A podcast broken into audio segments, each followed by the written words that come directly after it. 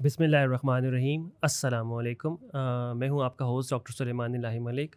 ہم آج اپنے پرانے ایپیسوڈ سے کنٹینویشن میں چلیں گے جو کہ ہم نے کیا تھا ہائپر تھائرائڈزم کے اوپر۔ تھائرائڈ کو اردو میں گلڑ کہتے ہیں تو گلڑ کے زیادہ کام کرنے کے وہ ہائپر تھائرائڈزم کہتے ہیں۔ اس کے متعلق ہم نے سوالات کیے تھے کے پی کے مایناز ماہر امراض ڈائبٹیز اینڈ غدود ڈاکٹر ابرار احمد صاحب سے۔ اور آج بھی ہمارے ساتھ وہ موجود ہیں اسٹوڈیو میں۔ السلام علیکم سر۔ وعلیکم السلام۔ سر کیسے ہیں آپ؟ اللہ کا شکر۔ سر آپ کو دوبارہ تکلیف دی ہے۔ آج کا جو ہمارا ایپیسوڈ ہوگا وہ اسی ہائپر تھائرائڈزم کی مینجمنٹ کے اوپر ہوگا کہ اس کی ہم علاج کیسے کر سکتے ہیں۔ تو سر، اس کے متعلق پہلا سوال یہ ہے کہ ہائپر تھائرائڈزم کے لیے جو سب سے پہلا سوال آتا ہے کہ کوئی پرہیز موجود ہے خوراک میں؟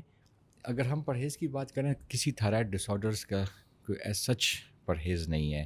اس میں ہمارے بعض لوگوں کے بہت متس ہیں اور عام پبلک جب بھی آتی ہے وہ یہی پوچھتی ہے کہ بھائی آپ لوگ ہمیں پرہیز کا بتائیں۔ تو ہمیں کچھ نہ کچھ as a health care professional کچھ بتانا پڑتا ہے۔ لیکن جو تحقیق بتاتی ہے اس میں ایز سچ اتنا کچھ نہیں ہے۔ لیکن پھر بھی سی فوڈس اور سی ویڈس یا آیوڈیز آیوڈائز جس ہائپر ایکٹیو پیشنٹس کے لیے ہائپو کی میں بات نہیں کر رہا، اس میں ہم ان کو کئی طرح سے اوائڈ کریں اس کو۔ پھر کچھ سبزیاں، کچھ فوڈس اس طرح ہیں جس میں آپ کا گائٹروجنس اس کو جس کہتے ہیں۔ گائٹروجنس یہ ہوتے ہیں کہ ان سے کوئی مادہ جو، وہ جو ان میں عوامل ہوتے ہیں جس کی وجہ سے تھائرائڈ گلینڈ پہ اثرات مثلاً کیبیج ہو گیا، بروکولی اردو میں مجھے نہیں پتہ کیا کہتے ہیں، لیکن اسپراؤٹ اس طرح کی جو چیزیں ہیں کالی فلاور اگر ان کو تھوڑا سا ہم نیم گرم پانی میں بوائل کر لیں تو ان میں وہ چیزیں ختم ہو سکتی ہیں اور وہ یہ چیز لے سکتے ہیں۔ تیسری بات یہ کہ میں اپنے پیشنٹس کو یوزلی یہ کہتا ہوں کہ آپ اپنے ڈائٹ کو بھی تھوڑا سا فریکوینٹ میز چھوٹے چھوٹے میز میں لیں کیونکہ ان کی ہائپر ایکٹیویٹی زیادہ ہوتی ہے۔ تو جب جب تک ان کے ٹیسٹ نارمل نہیں آتے اگر وہ فریکوینٹ میز لیں تو اس وجہ سے ان کے جو جو ویٹ لاس وزن اسٹیٹک رہے گا۔ اور آخر میں چائے، کیفین، یہ چیزیں جو ہوتی ہیں، یہ بندے کی ہائپر ایکٹیویٹی زیادہ کرتے ہیں۔ تو جب تک ان کے ٹیسٹ نارمل نہیں ہوتے، تو ہم یوزلی ان کو کیا اوائڈ اٹ تاکہ وہ دونوں کو ملائیں نا تو وہ جب وہ ملتے ہیں تو کہتے ہیں، بس ہم پھر خراب ہو گئے۔ جب ہم ان کو کہتے ہیں تو with in span of time وہ ہو جاتے ہیں کنٹرول ہو جاتے ہیں۔ سر، یہ آپ نے بہت امپورٹنٹ بات کی کیونکہ تھائرائڈ کے متعلق لوگ پرہیز پوچھتے ہیں ہائپر تھائرائڈ کے متعلق اور اس وقت اکثر لوگوں کو نہیں بتا سکتے یا نہیں بتاتے اور ان کو یہ ساری پرابلم فیس کرنے پڑتی ہیں ویٹ لاس ہائپر ایکٹیویٹی چیزیں اور آپ نے کافی اچھی طریقے سے اس کی وضاحت کر دی۔ سر، علاج کس طرح کرتے ہیں ہائپر تھائرائڈزم کا؟ علاج کی طرف بات لے کے چلیں کہ علاج تو ہمارے اس میں فور فور موڈیلٹیز ہیں۔ ایک جو سمٹمس ہائپر ایکٹیویٹی ہوتی ہے، اس کے لیے ہم یوزلی پیشنٹ کو شروع سے بیٹا بلاکرز پہ، اگر کاؤنٹر انڈیکیشن کوئی اس کی روک نہ دینے کی وجہ ہو دوائی کے، تو بیٹا بلاکرز ہم دیتے ہیں۔ اس کی جو ہائپر ایکٹیو یہ ڈیزیز کے لیے نہیں ہے۔ ڈیزیز کے لیے ہمارے پاس آتے ہیں کاربیمزول گروپ کے نیومرکزول کے ٹیبلٹ پہ نام پہ مارکیٹ میں اویلیبل ہیں۔ پروفائل تھائرسل کے نام پہ اویلیبل ہے پھر ہمارے پاس ریڈیو ایکٹیو شوؤں کی مدد سے ایک چیز تھوڑی سی قطرے جس کو کہتے ہیں یوزولی اور سرجری اس میں جو ڈیفینیٹ ٹریٹمنٹس ہیں وہ دو ہیں، ریڈیو ایکٹیو آئیڈین اور سرجری لیکن دوائیاں، ہر ایک بندہ اس چیز کے لیے راضی نہیں ہوتا۔ تو اس کے لیے ہماری یہ چیز ہوتی ہے کہ بھائی ہم ان کو شروع میں دوائیوں پہ ڈالتے ہیں۔ دوائیوں کو ہم یوزولی مانیٹر کرتے ہیں۔ کہ کسی خاص ڈوز سے شروع کرتے ہیں، اس کو اوپر نیچے کرنے کا ہم کم از کم سکس ویکس سے لے کر تھری منتھس کا گیپ دیتے ہیں اس کے ٹائٹریشن کا۔ اور اس کو ہم ایٹین منتھس ٹو ایئرس تک بھی کنٹینیو کرتے ہیں اور پیشنٹ نہیں رسپونڈ کرتا تو ہم دوسری ٹریٹمنٹس پہ جیسے ریڈیو ایکٹیو آئیڈین اور سرجری پہ چلے جاتے ہیں۔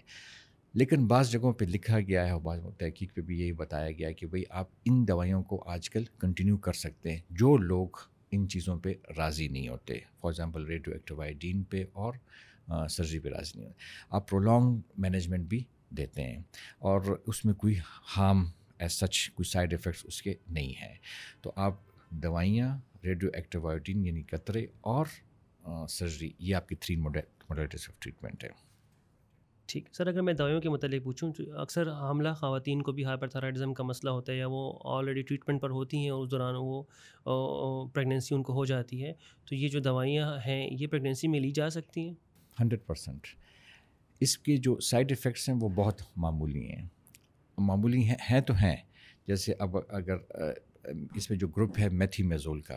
میتھی میزول کا جو گروپ ہے، یہ ہیلتھ کیئر پروفیشنلس کے یہ پریسنٹر کراس کرتے ہیں اور اس کے اسکیلپ ڈیفیکٹس، اس کو کیوٹس اپلیزیا یا کونس، کونل ایٹریزیا کے نام سے دو تین چیزیں دیتے ہیں۔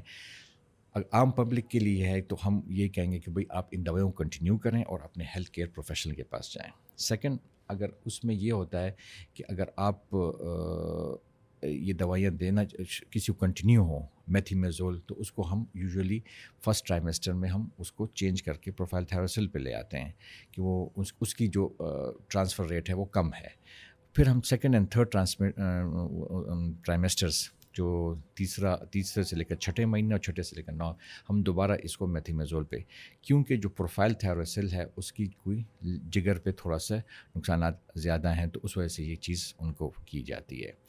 لیکن ایز ہول دیکھا جائے تو آپ نے دوائیاں بند نہیں کرنی۔ آپ نے دوائیاں کنٹینیو کرنی ہے لیکن اپنے ڈاکٹر اور معالج کے مشورے کے ساتھ ساتھ۔ ناظرین، سر کے مطابق مجموعی طور پر آپ دوائیاں لے سکتے ہیں جو جو بھی تھائرائڈ ہائپر تھائرائڈ کے لیے ریکمینڈیڈ ہیں۔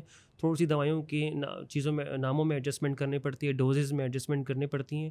اس کے لیے جیسے ہی آپ پریگنینسی پازیٹیو آئے تو آپ اپنے ہیلتھ کیئر پروفیشن سے رجوع کریں اور ان سے اس بات کو ڈسکس کریں تاکہ جو میڈیسن چینج کرنی ہے یا جو ڈوز ایڈجسٹمنٹ کرنی ہے وہ ان ٹائم کر دیں تاکہ آپ کی بیماری بھی کنٹرول رہے اور آپ کے حمل کو بھی اس سے کوئی نقصان نہ پہنچے۔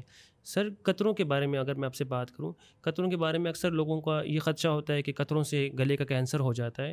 تو اس متعلق سر آپ کیا پیغام دینا چاہیں گے؟ یہ جو اس کی ڈوز ہے، وہ اتنی کم ہے کہ اس سے کینسر کا کوئی اشتباہ نہیں ہے۔ دوسری بات یہ قطروں کا ہم، جب بھی ہم ہائپر تھائرائڈزم کے ساتھ کرتے ہیں تو ان میں ایک خاص فارم آف پیشنٹس ہوں گے جن کو ہم یہ دیں گے۔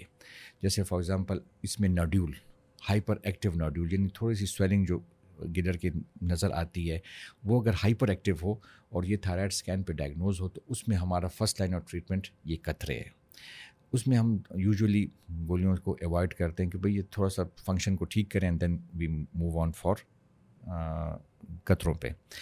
قطروں کا بیسک ذہنوں میں یہ چیز ہے کہ بھائی اس سے کینسر ہوتا ہے، یہ کیوں لوگوں کے ذہنوں میں؟ لوگ اس جگہ پہ جاتے ہیں، جیسے پشاور میں ارنم ہے، اسلام آباد میں انمول ہے نوری ہے۔ وہ جو سینٹر جس جدھر یہ دیے جاتے ہیں، اس اس سینٹر کی وجہ سے لوگوں کو یہ اشتباہ آتا ہے کہ بھائی یہاں پہ کینسر کے مریض یہ ہمارا کینسر ہی ہے۔ جبکہ ایسا کچھ نہیں ہے۔ ہنڈریڈ پرسینٹ ایسا کچھ نہیں ہے۔ تو اس کو صرف یہ دیجیے قطروں کا جو ایٹماسفیئر ہے، جو جو جو جس جگہ پہ دیا جاتا ہے، ایک اس کا ذہن پہ وہ ہوتا ہے۔ اور باقی اس کی ڈوز اتنی منیمل ہے کہ وہ یہ چیزیں نہیں کر سکتا۔ ناظرین، سر کے مطابق قطرے انتہائی سیف ہیں۔ جو لوگوں کے دل میں خدشہ ہے کہ اس سے کینسر ہوتا ہے تو قطروں سے کینسر نہیں ہوتا، وہ اتنے کم ڈوز میں استعمال ہوتے ہیں۔ وہ صرف آپ کی بیماری کو ختم کرنے کے لیے استعمال کیے جاتے ہیں۔ دوسری بات جیسے سر نے کہی کہ وہ ایسے اسپتالوں میں جاتے ہیں جہاں پہ کینسر کے مریضوں کا علاج ہوتا ہے، اس لیے لوگوں کے دل میں یہ خدشہ پیدا ہوتا ہے۔ تو ان کا یہ خدشہ بے بنیاد ہے اس سلسلے میں کہ قطروں سے کینسر نہیں ہوتا۔ سر، سرجری جو ہے، اگر ہم اس کے اوپر بات کریں تو سرجری ایزیلی اویلیبل ہے اور آسانی سے ہو جاتی ہے۔ سرجری تو بہت ہر ہاسپٹل میں ہر جنرل سرجن ہر ای این ٹی اسپیشلسٹ اس کے ساتھ کرتا ہے۔